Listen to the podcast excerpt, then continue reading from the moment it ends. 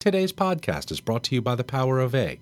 The Power of A was created by the American Society of Association Executives to highlight the many contributions America's associations make to the economy and society at large. Learn more at thepowerofa.org.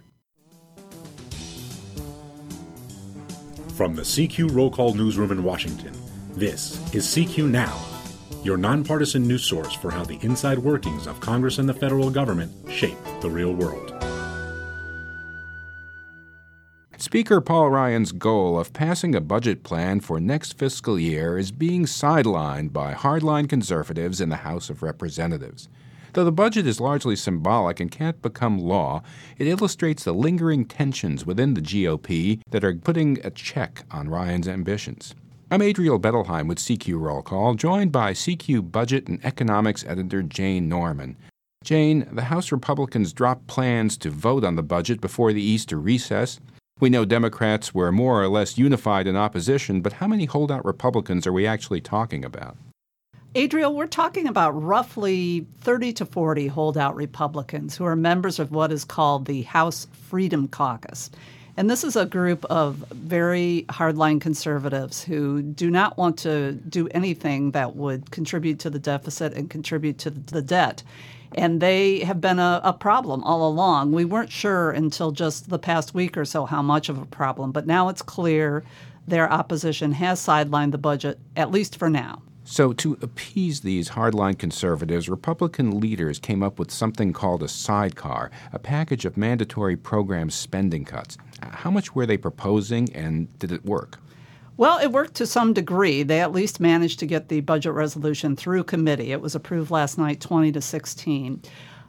This sidecar, as it's being called, is a proposal to cut $30 billion in spending over 2 years, $100 billion over 10 years, which actually, in the context of a $4 trillion annual budget, isn't that much, but it's taken on a great deal of symbolic value.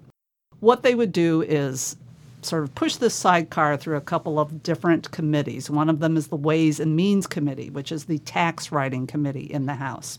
It would take responsibility for some of these cuts.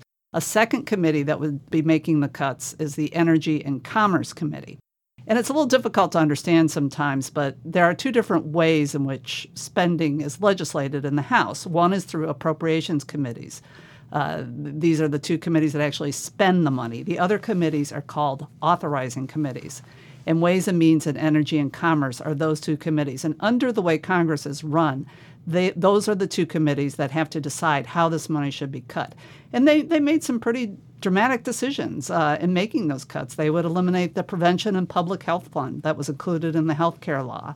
They would reduce Medicaid reimbursements for prisoners. They would scale back federal money that goes towards children's health programs in the states. Very important to a lot of people.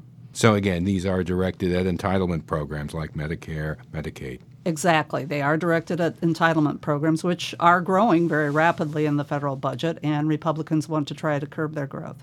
It seems that Paul Ryan is learning what his predecessor, John Boehner, learned the hard way, that it's really difficult, almost impossible, to keep that fractious Republican caucus together. And what's interesting is this whole budget exercise wasn't strictly needed before the elections, right? No, not really. The Senate, for example, could just go ahead and start appropriating money because they wrote themselves the instructions in the budget deal last year. And there are other procedural ways that the House could keep moving ahead. Or they could just forget the whole thing and pass what's called a continuing resolution, a stopgap bill to keep the government running past October 1st when the new fiscal year starts. But Paul Ryan has promised regular order, and he has also promised that his conference would make the decisions about how to legislate. And he's putting both of those things in practice. And he has said what the conference decides is what they will do. It's almost like a crowdsourced kind of decision. And we're watching to see how that comes out in practice. Ryan, it should be pointed out, before he became Speaker, was the chairman of the Budget Committee for some time. So he's really kind of a budget maven. This is his wheelhouse. This is his wheelhouse, absolutely. He intimately knows the federal budget. So at this point, the only bills likely to pass are going to be spending bills to keep the government running in 2017, the first of which we think is going to be the VA and military construction bill. Why don't you sketch out the process going through this spring? And it's interesting, it will be first because this is a very popular bill. Both Democrats and Republicans vote for this because, for one, they want military construction projects in their districts, and it's very important to their constituents. For two, nobody wants to vote against money for veterans. Absolutely nobody. These will be taken up in the House and Senate very soon. They probably will be the only appropriations bills for a while because of the problems with getting a budget resolution through the House.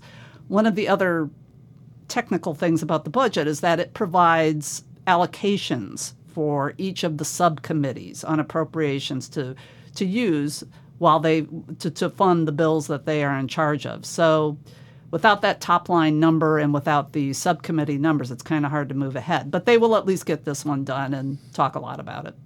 So is there any chance we could see new spending on unanticipated needs like, say, the Flint, Michigan water crisis or the response to the Zika virus outbreak? That's a great question, and we actually have a magazine story coming early next week on just that. I would say at this point it is pretty much at a standstill, both of those issues, even though Zika seems like a pretty urgent problem. Republicans in Congress have been resistant because they say that there's already money that the administration has for the Ebola outbreak that it hasn't spent, and why do they need more? And so nothing has really happened on that. And the Flint crisis, Republicans see that as a local issue, not a federal issue, as much as they may sympathize and as much as they may be sorry about what has happened there. They also, in all of these cases, want to see the spending offset. That means if you spend something, you got to pay for it someplace else, and that is the tough question. CQ's budget and economic editor Jane Norman on gridlock for House Republican budgeteers and Speaker Paul Ryan. I'm Adriel Bettelheim. Thanks for listening. Until next time, you can follow us on Twitter and Facebook at CQ Now, and you can download our podcasts on iTunes and SoundCloud. Today's podcast was brought to you by The Power of A. The Power of A was created by the American Society of Association Executives to highlight the many contributions America's associations make to the economy and society at large. Learn more at thepowerofa.org.